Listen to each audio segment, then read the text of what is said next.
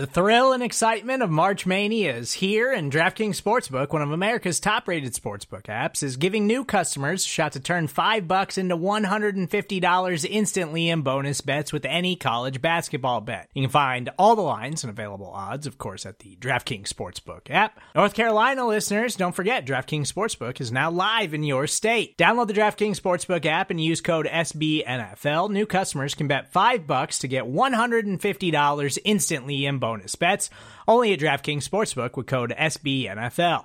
The crown is yours. Gambling problem? Call 1 800 Gambler or in West Virginia, visit www.1800Gambler.net. In New York, call 8778 HOPE NY or text HOPE NY. In Connecticut, help is available for problem gambling. Call 888 789 7777 or visit ccpg.org.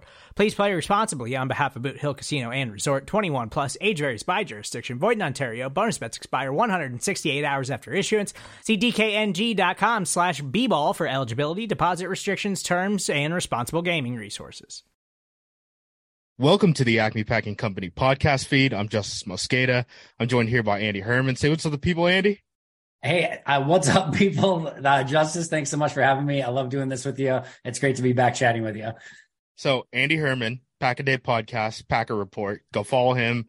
He's on all the social medias. Check it out. Follow his uh, YouTube page. Subscribe. Thumbs up. Did I miss anything? No, that's that that that should do it. I appreciate it. I'm out of here. Thanks so much, Justis. Thanks for having me. we'll talk again soon. I've I've gone into your streams a couple times after practice and just g- gone down there in the the comments. People se- seem to have uh, fun with it on the YouTube page go check out Andy's stuff. He does he does really good work. He puts the time in. He he does the work. Um, I have him here because he's actually been at training camp, unlike me, who's only seen tweets and the the illegal videos that fans are being kicked out of practice for. I was gonna say you've seen probably as much as me based on the the videos that I've seen out of practice so far. Um, but yeah, no, there's been a lot this year. I feel like in the past they've really cracked down on it, and it's been like I've I've been obviously on that side of things in the past, and it's not easy to to you know get video, and at least it wasn't in the past. Apparently this year, not an issue for people. Did you see the the? I think it was Schneidman Oh, I was there. I saw the whole thing go down. Okay, so so the, some kid, I assume it's a kid. I, maybe it's not a kid.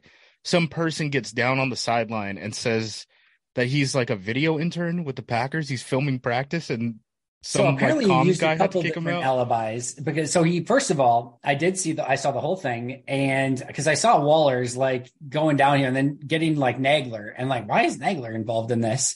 And then I see this guy and he shows his little badge and then he gets kicked out and then I get the story from Aaron as well. So I think at the entrance or like when he originally talked to people he said he was like a video intern. He had a whole fake credential and everything. It looked like when I from my distance, I was a distance away, but it looked like certainly like it would have been like an older credential. But he like apparently like faked the whole credential.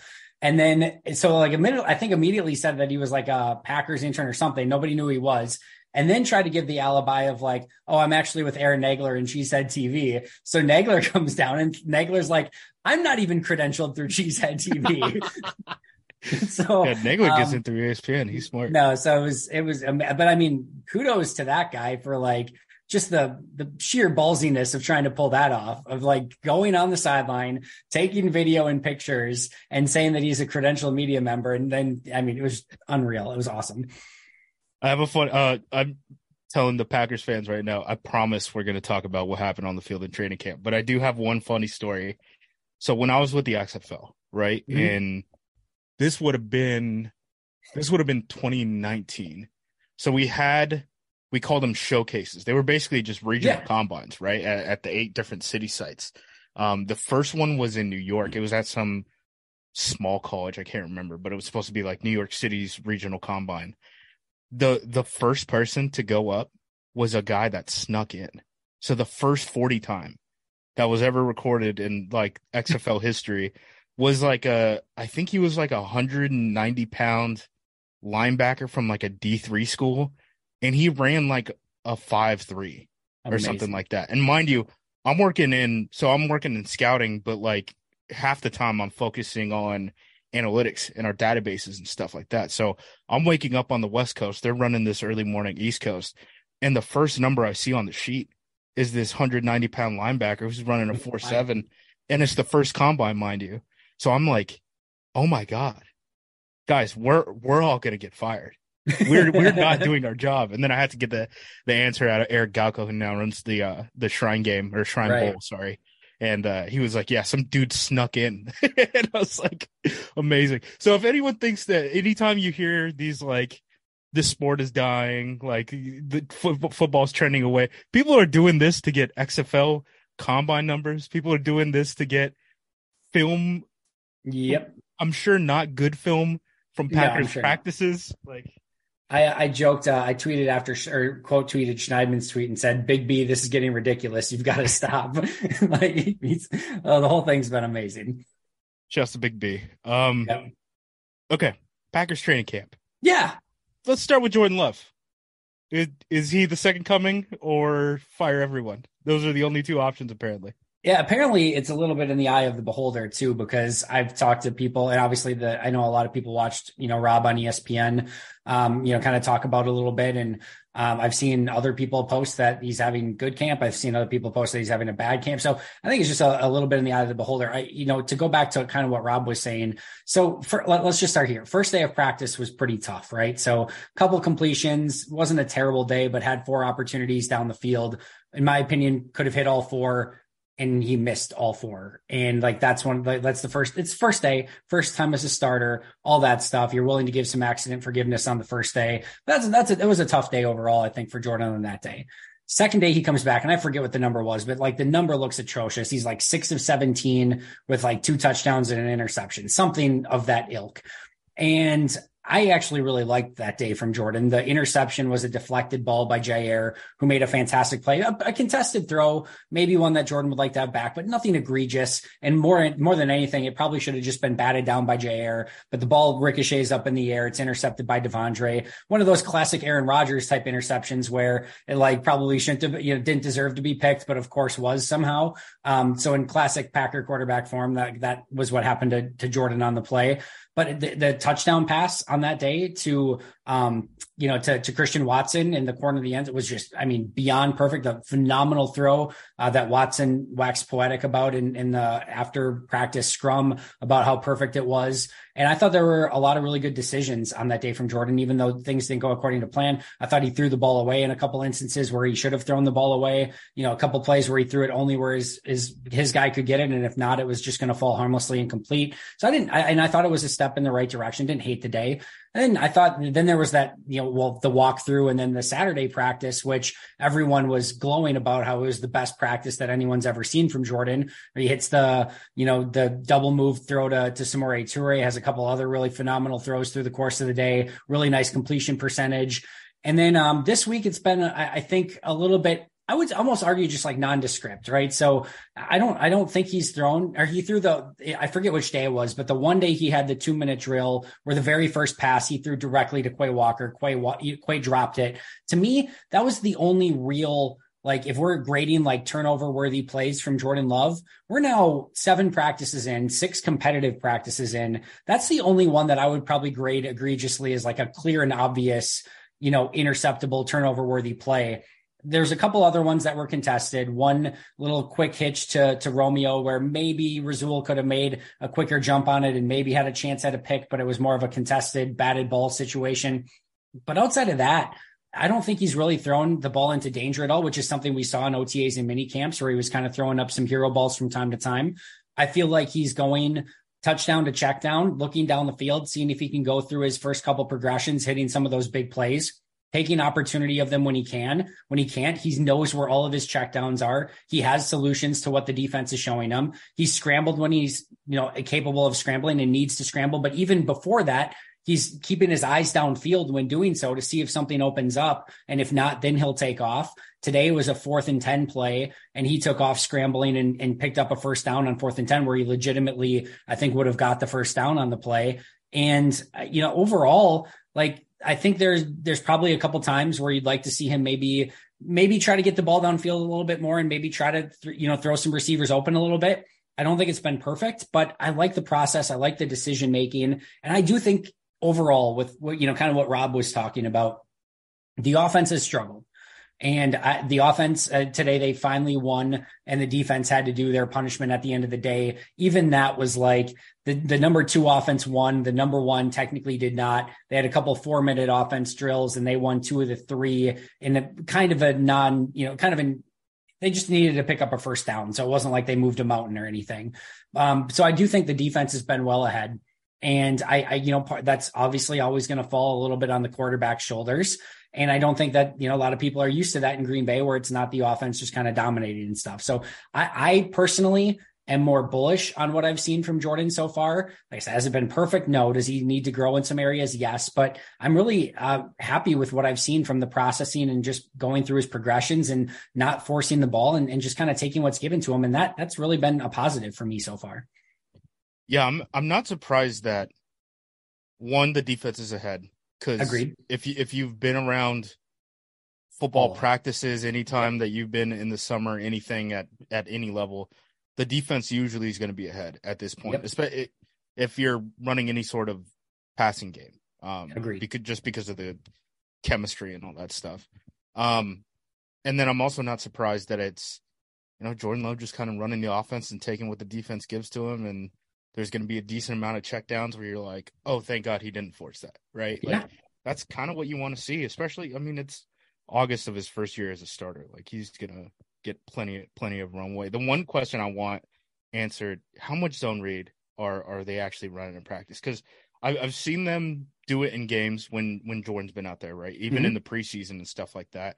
Today, I just saw um, this video of Henry Pearson, uh, the the fullback yeah. And he was working by himself. I don't know if it was your video. I can't I can't remember. It could have been yours.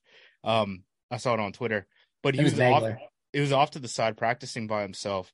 And what he's clearly trying to block is an arc read, which is like I'm like pistol option brain, so like I always look at like those like Nevada Kaepernick teams. Like I just think they they figured it out. Like they figured out how you can run out of the shotgun downhill runs not tell the defense which side the running back is going to be on.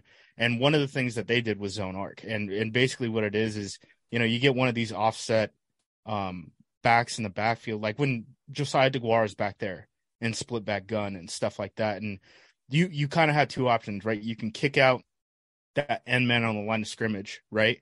Or you can read option it and then bounce that thing out and you're lead blocker for the quarterback. And that's a really hard thing for those edge rushers, defensive ends, three, four outside linebackers, whatever, to handle. And I just yep. thought it was interesting. He was working on it himself because I'm like, you don't rep that unless you're planning on putting that guy on the field and and running some zone, running enough zone read stuff that like he actually has to rep that. And I was like, okay, that's interesting. Yeah, it's interesting. I, I can't recall that they've run any of it necessarily with the the fullback on the field. They did some like classic I formation stuff in practice yesterday. And like I think actually Pearson was like first reps with the first team. Like he got in there and they they ran some legitimate fullback stuff.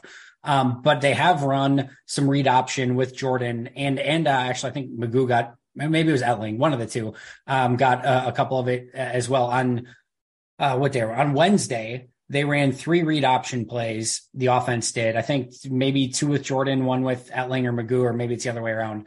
Um, the yeah, defense. Was, these quarterbacks can run, by the way. I don't. Yes, they can. accident. Like, yeah, no, I don't think so either. Uh, they the defense stuffed it every single time. Like they were on it, and I'm like, and that would have been nice in some of those Colin Kaepernick games, but I digress. Uh, but they were all over it a million percent. I was like, this, this is very, very well played. And then today they ran one and Tyler Davis got out front blocking and he, I, I think it was Enagbare. And Davis just owned him and LaFleur was praising him after the play. He's like, Hey, TD, hell of a play, you know, so on and so forth. But, um, you know, Jordan got outside and it was probably like a 15, 16 yard pickup on the play. So that was uh, a positive to see. But like, I think it is a, and, and who knows what they actually want to do with it, right? It could be something that they want to do more and they just don't want to show a ton of it when it's actually open. But, um, they've, it, it's more of like a, a, a small piece of the offense that clearly they want to show from time to time more than like, it's not something I don't think that's a base concept of their offense. Yeah, I don't like think they're going to be Baltimore or anything. No, exactly. That's not what I'm thinking. But yeah. definitely a wrinkle here and there where I think if you said they showed it two, three, like I would say probably two times a game, that wouldn't surprise me at all. Yeah. It's interesting because I don't know. I know on paper what Love is supposed to run like a four seven, but he's a long strider. Like I get why you would want a guy like that on the edge. Um, he's he's Aaron in his prime. Like yeah. Aaron in his prime was a four seven guy. And I think people forget like with the recency bias of Aaron not having the legs anymore. Like when Aaron was in his prime, like he would like he could take off and he'd pick up huge chunks of yeah. yards. Like I he's very similar in speed, in my opinion, to what Aaron was when he was younger. Let's talk about the offensive line. So the recent yeah. thing, right? I mean, all summer it's been like, okay, who's going to start at right tackle? Who's going to start at right tackle? Is it going to be Nijman? Is it going to be Zach Tom? They keep flip flopping them, all that stuff.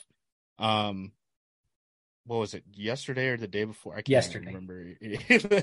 uh, Josh Myers got subbed out on the first team offense for Zach Tom, who had played center, you know, at the college level. Zach Tom has played everywhere at this yeah. point, right? Um, and then today, Thursday, um, you know, LaFleur comes out and says, you know, they want a little bit more consistency at the center position. Mind you, I think Myers, from the tweets that I saw, had like two fumbled exchanges, two or three fumbled exchanges with the backup quarterbacks once he got moved down to the second team uh, yesterday. So that would have been on Wednesday. Um, how legit do we think this is? Because because the X factor, I guess, is David Bakhtiari, right? right. Bakhtiari being able to play left tackle full time. He's on a, uh, I believe Lafleur called it a modified schedule. Basically, he's practicing every other day. Is yeah. he's he's doing right now in training camp. Um, and limited in the practices that he is in, I would yeah. say as well. Like he's not even playing the full practice, which is fine. He looks awesome when he's in there, so I'm not concerned about that at all. I mean, it's just him can on the handle... field last year. It was it wasn't an issue either. So I'm no I'm, agreed.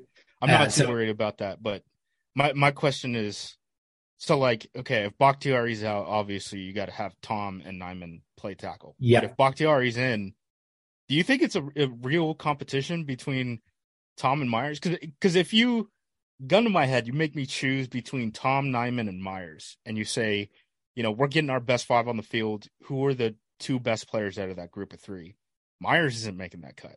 I'm sorry. Um, and and maybe he becomes a better football player. I know last year was his first year as a starter, and that second year is really where we'd like to see that jump because you know Myers was all banged up his his uh, rookie year. But I don't know. I like to see the competition. I, I do too. I'd like to see it.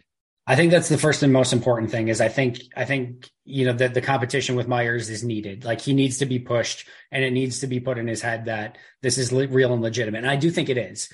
Um, I would start by saying to me, Zach Tom is the fourth best offensive lineman of the six. So like I I I can't make an argument where like he should not be on the field in one of those spots. Do you have JRJ over him? I'm trying to I, I do, but like if you want to put I, Tom I think, ahead, I think I do too. I JRJ is being underrated by everyone. I, I agree. I totally he's, agree. So yeah, he's a really good card. I agree. If you if somebody wants to put Tom ahead of JRJ, that's fine. But I would do I would do Bakhtiari Jenkins and then whatever order you want to put those two in, but probably Bakhtiari Jenkins and then Runyan and then Zach Tom would be my top four in that order.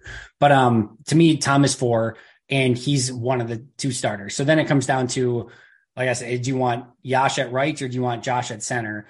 I I, I don't have as uh, like large of an opinion of of Yosh or, or Myers, like which one I would ultimately go with.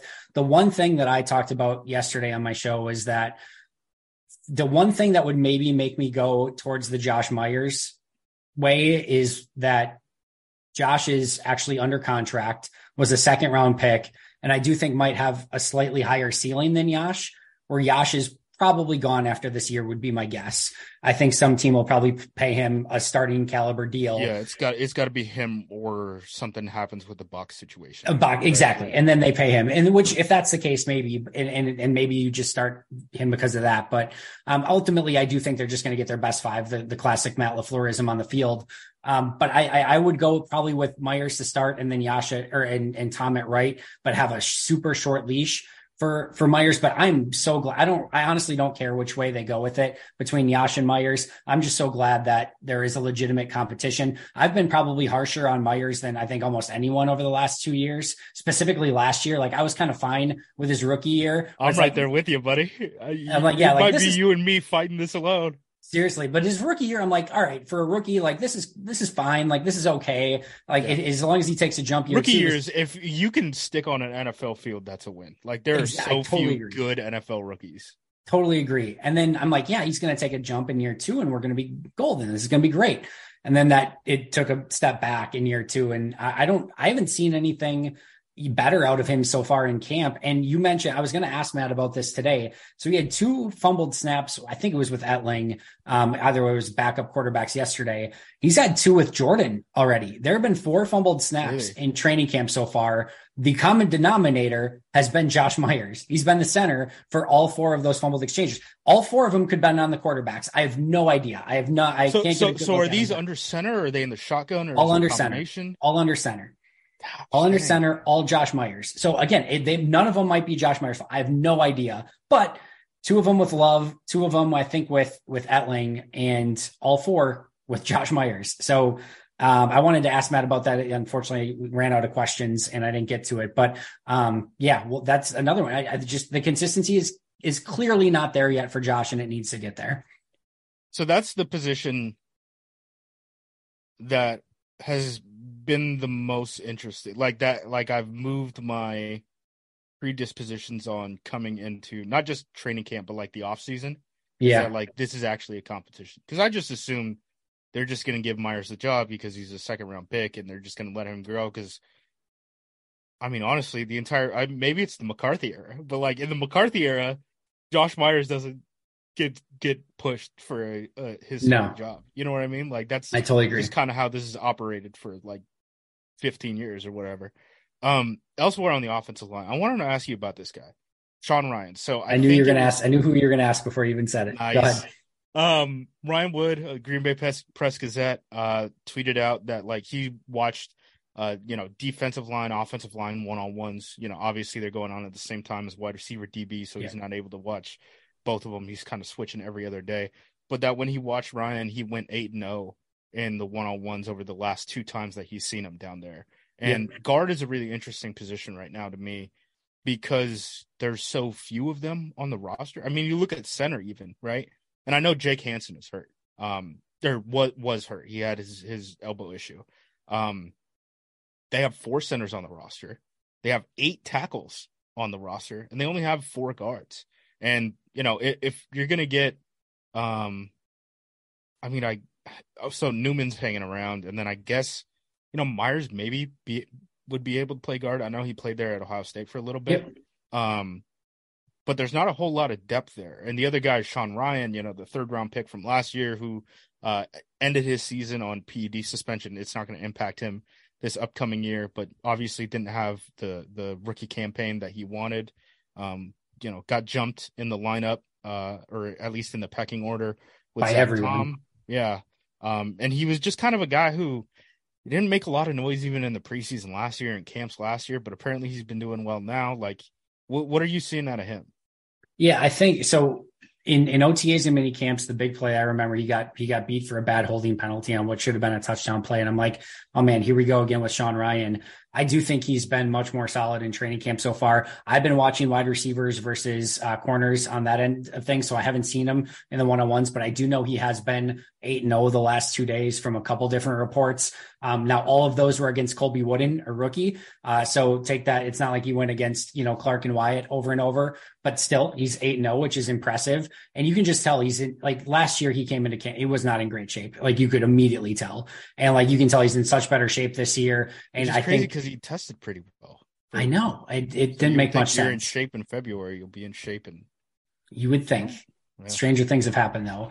And then, you know, of course he has the suspension and everything, but you can tell he's taking this much more seriously. You can tell he's in much better shape. And you can just see that some of the things that Green Bay, and I'm sure you and I know when I watched him in college, like I was excited when they drafted him in the third round and you can start seeing that come to fruition a little bit more. Now, I think the big thing, I'm not, I don't think he's in any sort of like, you know, Sean Rhyan or anyone should, or excuse me, um, uh, Jon Runyan Jr. or anyone should be worried for their job right, at guard right, at this right. point.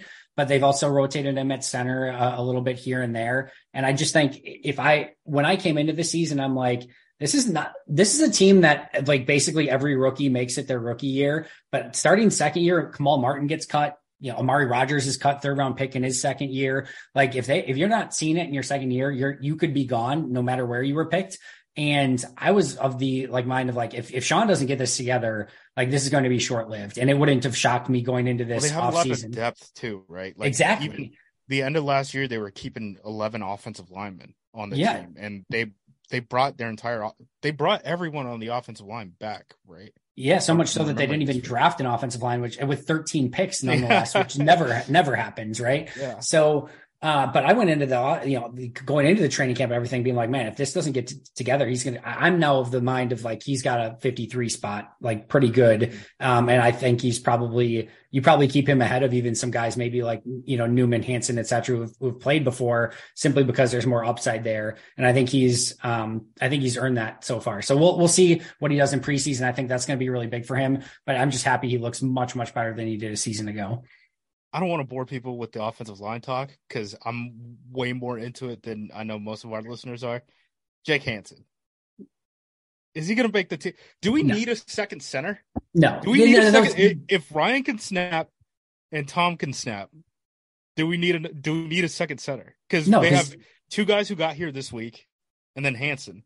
Yeah, is at the end of his rookie contract, so there's not even that much value in keeping him on the roster unless you think he's better than every guy who's out on the street right now, right? I, I don't think Hanson makes the team. I think he's yeah. he's played enough where they've seen what they have, and I just don't I don't think that ultimately cuts it. But I mean, the other thing too, and you were when you were talking about the centers earlier, right? So Myers clearly can snap; he's a center.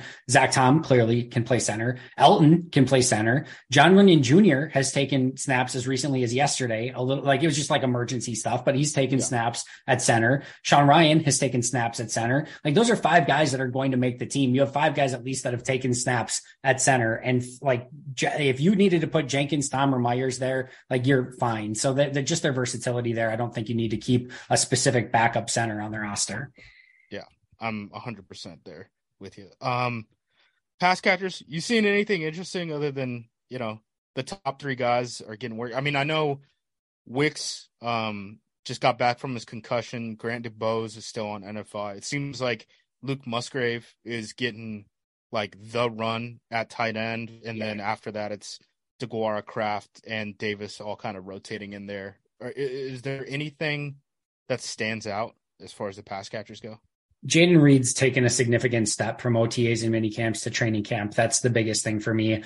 Uh, he's had a couple drops in some situations. I know the one play where Jordan was fading away, throwing off his back foot that people saw on Twitter. Like that was a gorgeous ball. That's one that he probably has to come down with. He had another play in red zone where uh, Love hit him. It was a bullet pass. I think it was Rudy Ford was right on him. And, but again, a, a pass that I think, uh, you know, he could have come down with, but he's going to make some noise. Like he has the end around jet sweep ability and like legitimate speed to make that stuff work. And like just when when he was in OTAs and mini camps, I'm like, oh man, there's a little bit of Amari Rodgers flavor to this. Where like there's just there there wasn't much there, and then like training camp came, and I'm like, oh, okay, we're good. Like this is totally different. Nothing and counts he, before the pads come on, baby. No, for sure. And he had a he had a route today that I was like geeked up about. It was just one on ones. So you know, one on ones. It's like it's so advantageous for the offense. Offensive but, drill, baby. Yeah. And it's it's Jayden Reed versus Innis Gaines too. So again, let's let's temper expectations just a little bit here. One on ones and uh Innis Gaines in coverage. But man, he he makes a great move off the line, great release, gets like a quarter step on Innis and he looks back and he throws his hand up and he in like like hey I got this. And Innis accelerates and bam on a dime cuts it off. And he knew it the whole time he was cutting it off. He was coming back. It was a timing route. And he cut that thing off after looking back and throwing his hand up and just got turned around balls right there to him. And Innis Gaines is still accelerating down the field. Amazing. like it was just gorgeous, gorgeous stuff. Like he had an awesome route. Uh, Dontayvion Wicks in one on ones too versus Kiondre Thomas. He had a Davante Adams s release off the line of scrimmage. A little bit of like the you know shuffle step to begin with, maybe a little bit too much. Uh, but and we'll see what the coaches like if they're going to allow him to do some of that stuff. But a little bit of the shuffle steps and then like a hard jab, and he gets the corner going, and then just crosses him over, breaks Kiondre Thomas's ankles, and he's got five yards of separation on a slant route. And it was like just those were uh, pretty fun to watch. So we'll see what that ultimately amounts to. But Jayden Reed has taken a huge, huge step from OTAs and mini camps to training camp, in my opinion. That's and which is super exciting. That's great to hear because he's he was really interesting because he was a ball winner in college, right? But as far as the route running goes, they didn't ask him to do too too too much, right? Like his, his quarterback at MSU just transferred to Auburn where Hugh Freeze is, right? And like that's yeah. just a straight up RPO offense if you want to put that in perspective. Um, so his development curve is really going to be something interesting for me to watch because I, I, I, don't think he was a finished product coming out at all, but I understand, you know, he's going to fill a role for him early on. I think Fennel posted something at the Senior Bowl where, like, at the top of the route, it was in practice. It was a Senior Bowl practice, and at the top of the route, like he, so the ball's in the air, and I'm almost positive this is Jayden. So I, I hope I'm not wrong on this one, but I'm almost positive it's Jayden. But like, ball's in the air, and he sees the ball, and it's like it's coming down, and then he gets, he like looks back adjusts the corner, like adjusts like the gets like the corner off of him and then like readjusts and comes back and then like makes it gorgeous. Like just some of the stuff that he was doing from an advanced standpoint, like late in the route, that like just the, the little nuances, the little like skills that it takes to separate you from like a good receiver to a great receiver. Just he's starting to show some of those things, even as far back as the Senior Bowl, but certainly in the practice today as well. Um, just the hand up and the eyes back, and then just a quick cut, stopping on a dime. Like those are the things that excite me because um, you know, I don't know how many times I've seen that route run where you're not doing that stuff, right? You're not getting your head back. You're not putting the arm up. You're not faking them in any way. And then the corner's just all over it. They're not buying the, they're not buying the nine route or the fade route and they're, they're immediately just sticking on your back hip. And, um, yeah, we'll, we'll see, but the, the speed is legit. I think he's going to, I think he's going to get some returns in preseason and it would not shock me if he housed a return in preseason. I put that prediction out there today. Seems like he's going to be their punt returner, right? Because they they have Keisean, him, and someone else returning. Who raised on a little bit. Man, um, the the I don't want to get to. Well, I guess we can go into defense a little bit, but like Keisean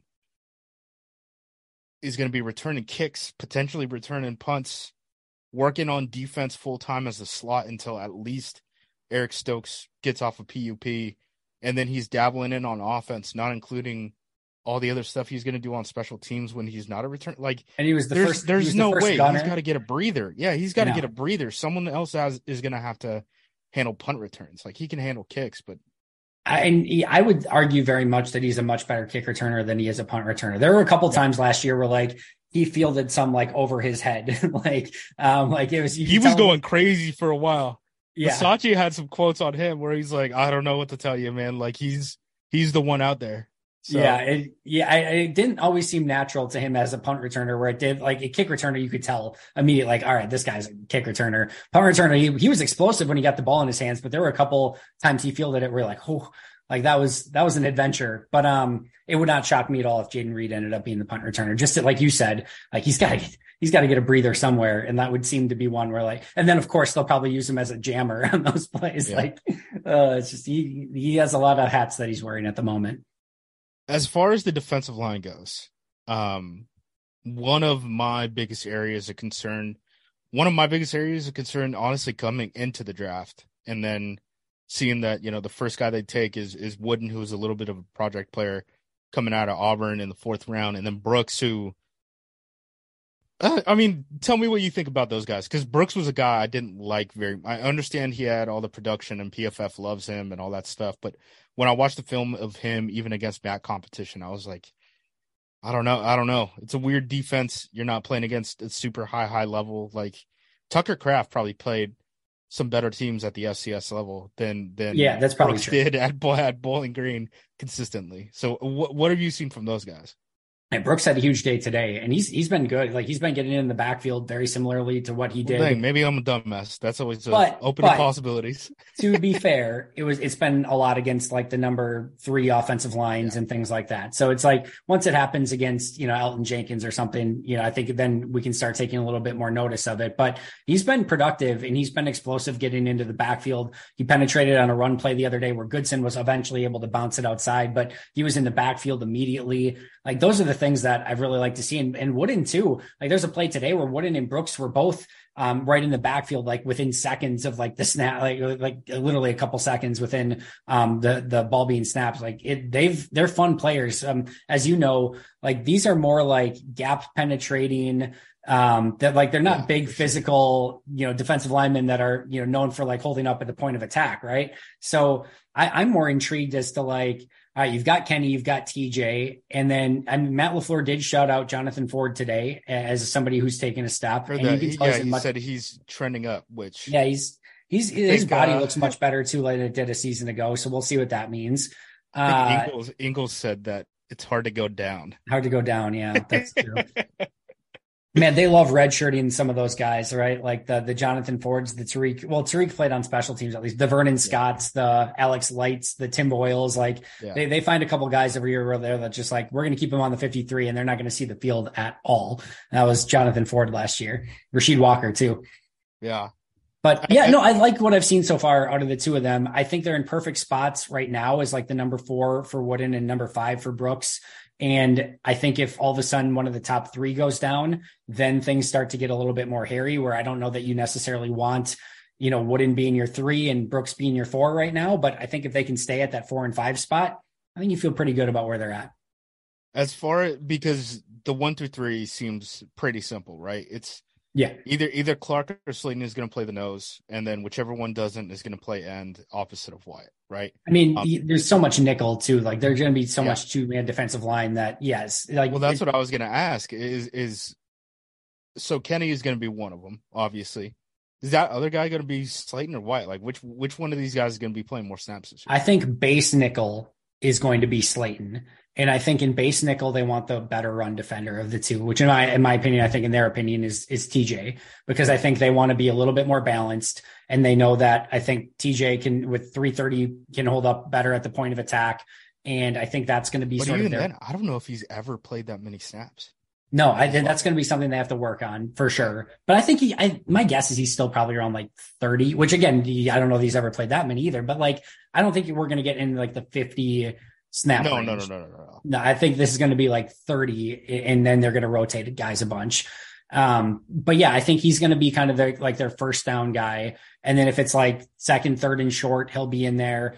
And then if it's, I think the more obvious passing downs, I think that's where you're going to see Wyatt and and maybe some Karl Brooks and maybe some Wooden and you know we'll see what they end up doing. But I think base nickel is going to be a little bit more Slaton than than Wyatt, but I'm sure Wyatt will see see the field as well. As far as the fronts go, um, you know, everyone talks about like scheme on the offensive side, and I guess it's probably easier to follow because you're just following the ball. But like defensively, one thing I brought up because they said, you know, at, at draft time, right after the draft, they were like, what we looked at is, you know, wide receiver, we got to add another guy, and we want to be able to rush the passer from the interior, right? And that showed up, like we said, in the selections of, of Brooks and Wooden, but also Lucas Van Ness, who can kick inside a little bit. Has yep. he been doing any of that stuff in practice at all yet, mm-hmm. or are they just still just running base looks? You know, in OTAs and mini camps, I very much remember Van Ness playing inside and kicking inside. I didn't even think of it until you mentioned it right now. I can't recall Van Ness being inside lately at all. And I don't know if that's just to try to get him mastered at edge a little bit more for the time being, but um, I haven't seen it lately. I, I, wouldn't surprise me if they used it a little bit come come games, but the last I, I haven't seen that. I don't think in the last couple weeks, but I could certainly be wrong. It's possible that I just missed it. Uh, as you know, there's a lot going on. Um, but I, I can't recall it. And like I said, I definitely saw it during OTAs and minicamp. So, um, my guess is they're just focusing them on edge a little bit more, but I, I would be pretty surprised if they don't use it in some capacity during the season. Yeah. Cause that, that role made a lot of sense to me, even in the short term. Like if Gary comes back anytime soon or, you know, Justin Hollins and Kingsley Enagbare are both getting uh, rotated as like the starter, quote unquote starter opposite of Preston Smith right now too um, him kicking inside and kind of doing some of that Darius stuff on third downs. Like if you have three outside linebackers and your third outside linebacker can do that, it's not really a problem. You could play with one interior defensive lineman and nickel looks and, and do some stuff with, with that in a passing situation.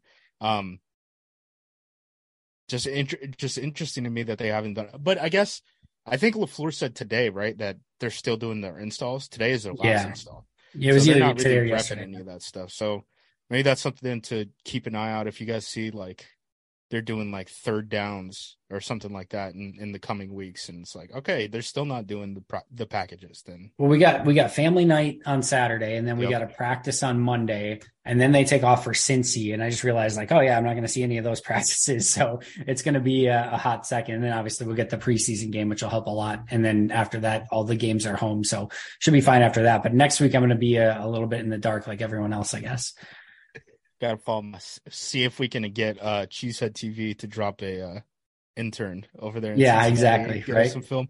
Um, as far as the back end of this team goes, is there anything super interesting going on? I mean, Quay, De'Vondre. I, I know the big news on De'Vondre, if you haven't been um, keeping up, was you know he said that he had a shoulder injury that he was playing through all last season, which makes a lot of sense to me. I mean, we've talked about it on this podcast. I don't know if you've talked about it. I'm I'm sure you had the same thought. Um, we usually kind of think in in the same ways, but like De'Vondre looked better after he came back from his knee injury. Yeah. Which is not something like you ever see in the NFL. So that that kind of raised the red flag for me last year of like was something going on earlier in the year that like he didn't let us know about and apparently it was that shoulder. So obviously the inside guys are are looking to bounce back. Um, corner seems pretty set right now. Jaire Rasul on the outside and Nixon in the slot at least until uh, Eric Stokes comes back, and then safety a little bit of a shakeup, right? Like Darnell Savage and Rudy Ford have been taking first team reps, um, or, or the first like first look first team reps um, throughout this entire offseason. And then today, Jonathan Owens got the look over Ford, I believe. I think it was over Savage, and I, oh. I so Yeah, that, that that's right. what was interesting to me. So here's here's what happened though. So I didn't get to see I didn't see the say the backfield for the first two plays of team. And then it was the third play of team. And I look back there and it was Tarvarius Moore and Rudy or sorry, um, it was Rudy Ford and Jonathan Owens. And I'm like, I'm I'm looking around and like unfortunately no one was by me to like see if I could, you know, collaborate and figure out if it was on the first rep as well. But even if it was the third rep, and even if Savage was in there right away in the first one, that's really been the first time where that early in team we saw Darnell not on the field. And I, I, my guess is they didn't make any subs by that point. But again, I don't know a million percent for sure. But today was the first day where it was like really Ford's in there, Moore's in there, Savage is in there, Owens is in there, and they're just rotating those guys through without really any seemingly like advantage to any one player or like you know where in the past for the practice it was very clear savage was the one. And then it was kind of like more of more and um and uh ford rotating between the other starting spot with maybe owens getting sprinkled in a little bit. I think owens has made the biggest jump of the the four where he's very much in my opinion in the starting conversation now at least for now. And then um savage seems to maybe now be in the conversation of like all right, maybe Savage just doesn't just get the bye week into safety number one to start the season. So we'll see. But that was today was the first day where it really seemed to to ramp up the competition at safety. And that's interesting because I th- I think anyone who paid attention to this roster fully thought that that was what we were going to see at, at, the entire summer. That that, that yeah. wasn't just going to start August third. I think everyone thought that that was probably. I mean, uh, probably that and right tackle were like the biggest competitions on this team, right? So yeah, interesting. The, the other thing I would say at safety is I think Innis is just purely basically a corner now. So he ended the season that. in the slot. He's been in the slot primarily, and he works with the corners and individuals. So like. Uh, you know, if anyone was maybe holding out hope that maybe Innis was going to get his name in the conversation for the safety, I don't think that's happening. And I, as of this point, I don't think Anthony Johnson Jr. has done anything to get his name in the conversation for a starting safety spot either. So I think there, even Dallin Leavitt, I think has seen more time and it was very minimal, but he saw some time with the ones more than Anthony Johnson Jr. obviously Innis Gaines either. So I would say right now it very much seems that there are two spots up for grabs between Savage, Moore, Ford, and Owens, and I think it could be anyone's ball game at this point. As far as roster numbers go, because if Gaines makes it as a slot, right? And you already have the three top guys. Stokes comes back. Now you have four locks plus Gaines, plus maybe Carrington Valentine, who's having a really good camp. People are saying like, I, w- I wonder if cornerback is the new position where they load up all those special teams bodies rather than safety, and maybe that means you know, a guy like Dallin Leavitt doesn't end up making this team. I mean, that would be a tough call, but it'll be interesting because I mean, so what I would argue is I don't think Kiondre, Innis, or Shemar, especially Shemar, have had good camps so far. I think that all three okay. of them, I think all three of them have struggled. That doesn't mean they can't make the team. And if Eric's not ready to go, like, probably someone has to make the team from that group. But I would even almost, then. I mean, you still have Ballentine and yeah, that's true. Too. I would put Valentine ahead of all those guys. So like if yeah. I were to pick a six right now, assuming that Stokes is healthy, I forgot about Valentine by the way. That that's that's why I didn't bring up his name until now.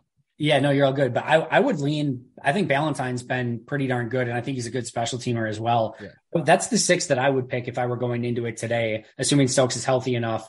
I would say you're starting three, Stokes at four, Ballentine at five, Valentine at six, with maybe Valentine getting active on game days and maybe Valentine not until he's ready to like play special teams a little bit more. But I, I would that that's the six that I would go with if things were to like I, I don't know what they're waiting for on Shemar. Honestly, like to me, it's like that's another one with like Garvin and and Hamilton, where it's just like like Shemar hasn't played since like week seven of last year or something like that. Like probably shouldn't have played then either. But yeah, um, I don't know. I that that's one where if they wanted to go the Garvin route, I would not like it. It just seems time.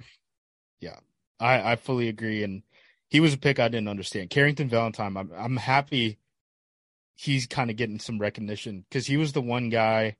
I was watching those day three guys. I'm trying to think if there was an oh Wicks. I mean, obviously, I I liked Wicks, um, especially his 2021 film. Um, but Valentine was the other guy who I watched day three, and I was like, this guy like might be like actually a lot better than where they drafted him at. And obviously, like he needed to work as um on his tackling and, and yeah. stuff like that. But as which like could a, still be an issue. We'll see. Yeah. But as like a man cornerback, I was like, this is kind of like a better version of like Kabion Ento. And Ento was a guy that like they what they put like two years into him to three. To, I think yeah, three.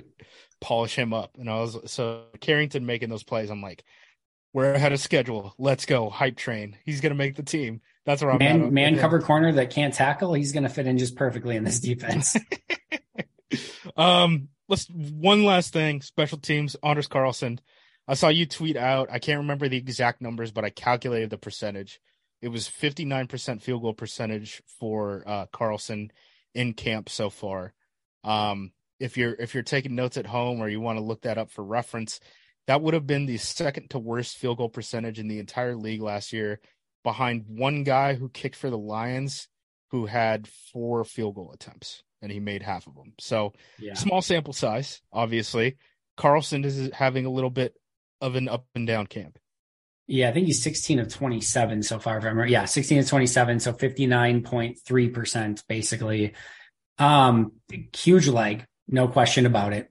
Ball sounds great from 60. It looked like it could have gone from like 60, 70. Yeah, honestly, like he he had the the the very funny thing is his two best kicks so far have been from like 52 plus both of which had extremely high snaps. Both had extremely high snaps. Every, every tweet I see is he misses the short one, makes the middle one, last one's a high snap, nails it. And he crushes been, it. Could have been yep. good from 65. like, like both, both of them were high snap. And I was getting ready to be like, well, he missed this one, but it was 52 and the snap was insanely high. So like erase that one from the books. And then like it gets down and he gets up there and just like I, both of these were like 53, 54 yarders. And when I say like it went through the middle of the uprights at the very top of the uprights, like at the very, like it was crushed both times. So if they can just snap it high every time, um, I think they're going to be fine. Aaron Nagler joked too that like if they could if they can just get in a situation where the other coach ices him every time on the first kick so that he can go through that process and kick the first one and get that miss out of the way then he should be good every time so maybe they can ice him themselves like i don't know but um yeah he just has to obviously get the consistency down i think it's still too early to be panicked at this point but um you would like a little bit better consistency especially when he was a 75% kicker in college yeah i'm wondering so so this is over a span of two weeks, right? And you said what was it, twenty six attempts that he had uh, as a kicker or something? Yeah, was, uh, sixteen of twenty seven. Twenty seven. And it's interesting because I mean, basically since the start of the pandemic, the Packers have made it a point with with the expanded practice squad and all that stuff, right? Um, they've made it a point to have two kickers on the team at all times, and currently they only have one. And I don't know if that's. I think that logic. was Mason Crosby, uh, you know, trying to save him and not have him have to kick. Like honestly, that like, makes th- that makes sense. Yeah. I, I don't think they wanted him to have the full like having to kick every day in practice. I mean, last year he was hurt, and then, but like the year, like even in the last couple years, like I don't think they wanted him to have the full workload. I think they needed somebody to take a little bit off of him. I saw those kickoffs. You don't have to tell me twice. um, so Carlson, I, I wonder if it's a thing. It's weird because I could I could see it both ways. I could see it like, all right, let's push this kid. Let's make sure that he's the guy that we want in on week one, and like, okay, if he has to be inactive, whatever, we roster two, two kickers. There's worst things we could do, right? But then the other side of the coin is he's getting 26 kicks over a span of two weeks. Do we really want to cut those in half to give another kicker an opportunity and have this actually be a competition? I don't know. I don't know what the right answer is. As far as those high long snaps, is it the same kid every time? Is it Matt, or is it? I, I haven't seen who the long snapper is. Um, I, I know it's like the one thing like I can't bring myself to like it just I don't it doesn't matter to me. like they're gonna keep one of them and then we'll see what happens from there. I don't care. I I made that a point. I don't I don't scout long snappers was part of my uh my my uh job description at XFL. They were like, "Hey, is there any easy way we could do like long snapper analytics?" I was like, "I'm not spending I'm not I'm simply not spending time. It's it's not worth it." I love right. when like Bill Belichick is looking at like spin rate for like the long snapper and stuff, and it's like, yeah, that's great. Psycho. Psycho. I know. There's no way. There's no way. All right. Well, that was uh training. Oh, wanted to talk about one more thing. Yeah. About this at the end. Um, Mark Murphy. Mark Murphy, one, he made some news earlier today. Um, his first, his first headline talking to I don't even I think it was like Larry McCarren and stuff like that. Um, saying, you know, hey, we want Aaron Rodgers to play 65%. It would be great if the Jets weren't any good because that means a higher pick for us. Like, yes, voice of the fans. And then immediately something less endearing happens. Um, he was named a defendant in a lawsuit for Northwestern. So if you haven't been following college football recently, Northwestern has basically had this like massive hazing scandal that involves um, sexual assault and stuff like that. Um, Mark Murphy has been named as a defendant in two separate uh, filings that happened today. So again, this is on Thursday. I think there's like 13 different lawsuits now involving like Pat Fitzgerald, who was the head coach of Northwestern at the time. Mark Murphy was the guy who hired Pat Fitzgerald as the full time head coach there. Um, some of the allegations this came from CBS News, including includes uh, black players being forced to compete in watermelon eating contests. So so what he's being charged with is negligence here, right? Or or not charged, but what is being alleged, right? Is is negligence. And there was a guy who had an attorney in his bio and responded responded to me on Twitter. So you can go ahead and take it for a, a grain of salt if you want to. But he was basically like, that's a pretty hard charge to beat is negligence when you're in that type of position. So if if this stuff can get proven in any sort of way. Just a terrible look on him, the program, Northwestern, everything Fitzgerald built in general. And, you know, Mark Murphy's kind of at the end of his tenure anyway. He said he wanted to retire at 70, like the day of his 70th birthday.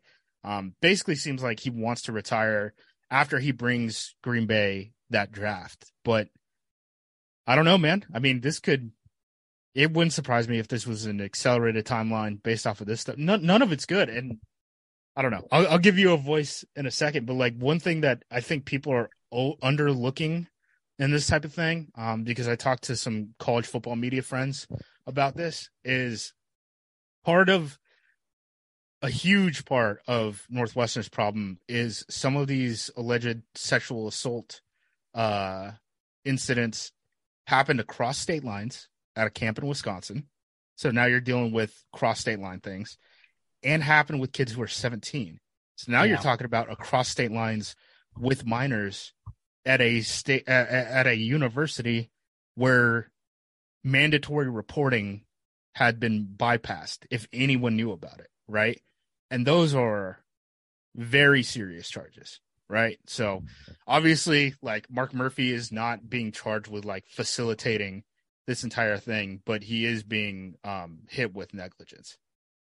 Yeah. So here's here's what I'll say. I'll say a couple things. So first of all, um, life sucks, right? And sports usually yeah. doesn't suck. And that's why I love sports so much and love talking Packers so much is because it's escape from life. And the worst stuff for me covering sports is anything where life takes over, right? And you have the yeah. drama of life that takes over the the highlight of sports. And that's like when there's when there's like a you know Tom Brady deflating a football scandal that goes on for a year. I'm like, oh my god, like what are like that's like the least of any worry yeah. ever. Like if that's going to be the scandal, like by all means, let's talk about uh, Tom Brady deflating a football. That is fine. It's this stuff that becomes like just so hard to to digest and want to talk about. Like I saw the the posting of the article and as somebody who is obviously credentialed and whatever, like I probably should go in and read it. I have, I had no interest. I don't, I'm like, I don't even want to look at it because that's, that's not like the fun. I, I would much Justis.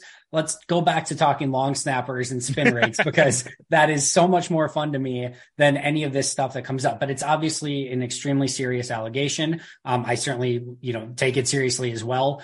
And, you know, I think what happens from here is going to be a potentially major story, depending on what happens and, and the response to it, everything like that. So um, I don't think it's probably anything that's going away anytime soon. And to your point, if if anything comes of this, then yeah, like I think you could be looking at an accelerated timeline for Mark Murphy. Whether that is just, not just, whatever, I have no. Like I said, I didn't even read the article uh, at this point, but it definitely has the potential to be a big story. I don't think that it would be something that would like overshadow the rest of the franchise and like be a issue right. for the team and like what they're trying to accomplish this year.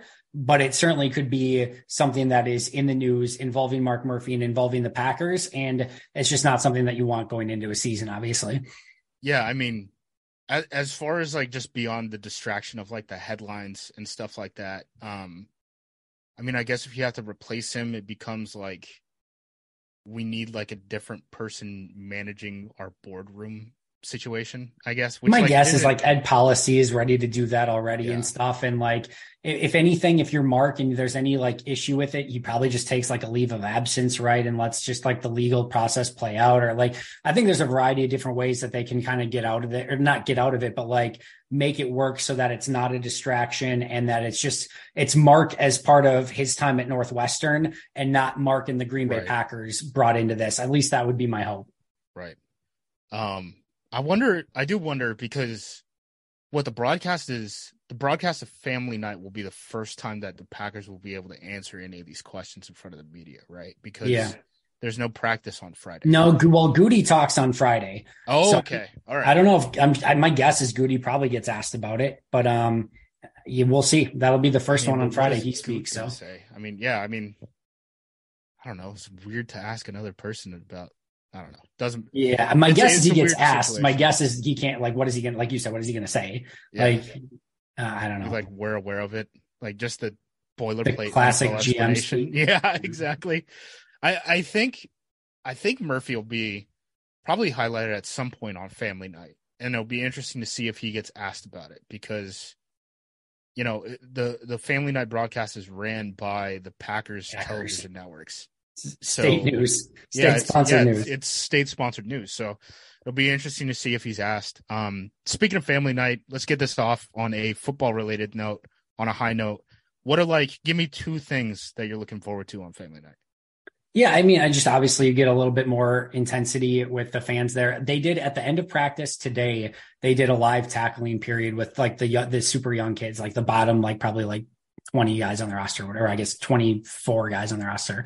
Like I, I, hope that they maybe do something like that at the end too, where they give 10 minutes to the young players to maybe do a live tackling. Manuel Wilson had an awesome run where he's breaking through tack. He's a fun player. And then uh, Tyler Goodson had a 38 yard touchdown run during it. Like um, that's like you can finally get a little bit more feel for the running backs. I feel like when you actually get some live tackling and stuff. So I'm hoping they do a little bit of that. And then outside of that, I, I want to see the Carrington Valentines. I want to see the Dontayvion Wickses. I want to see some of those guys. And, and just, you know, I think we'll get a little bit of a better feel, even with just some of the, the TV angles. Like when we're watching it from the media on the side, we're getting the sideline view, right?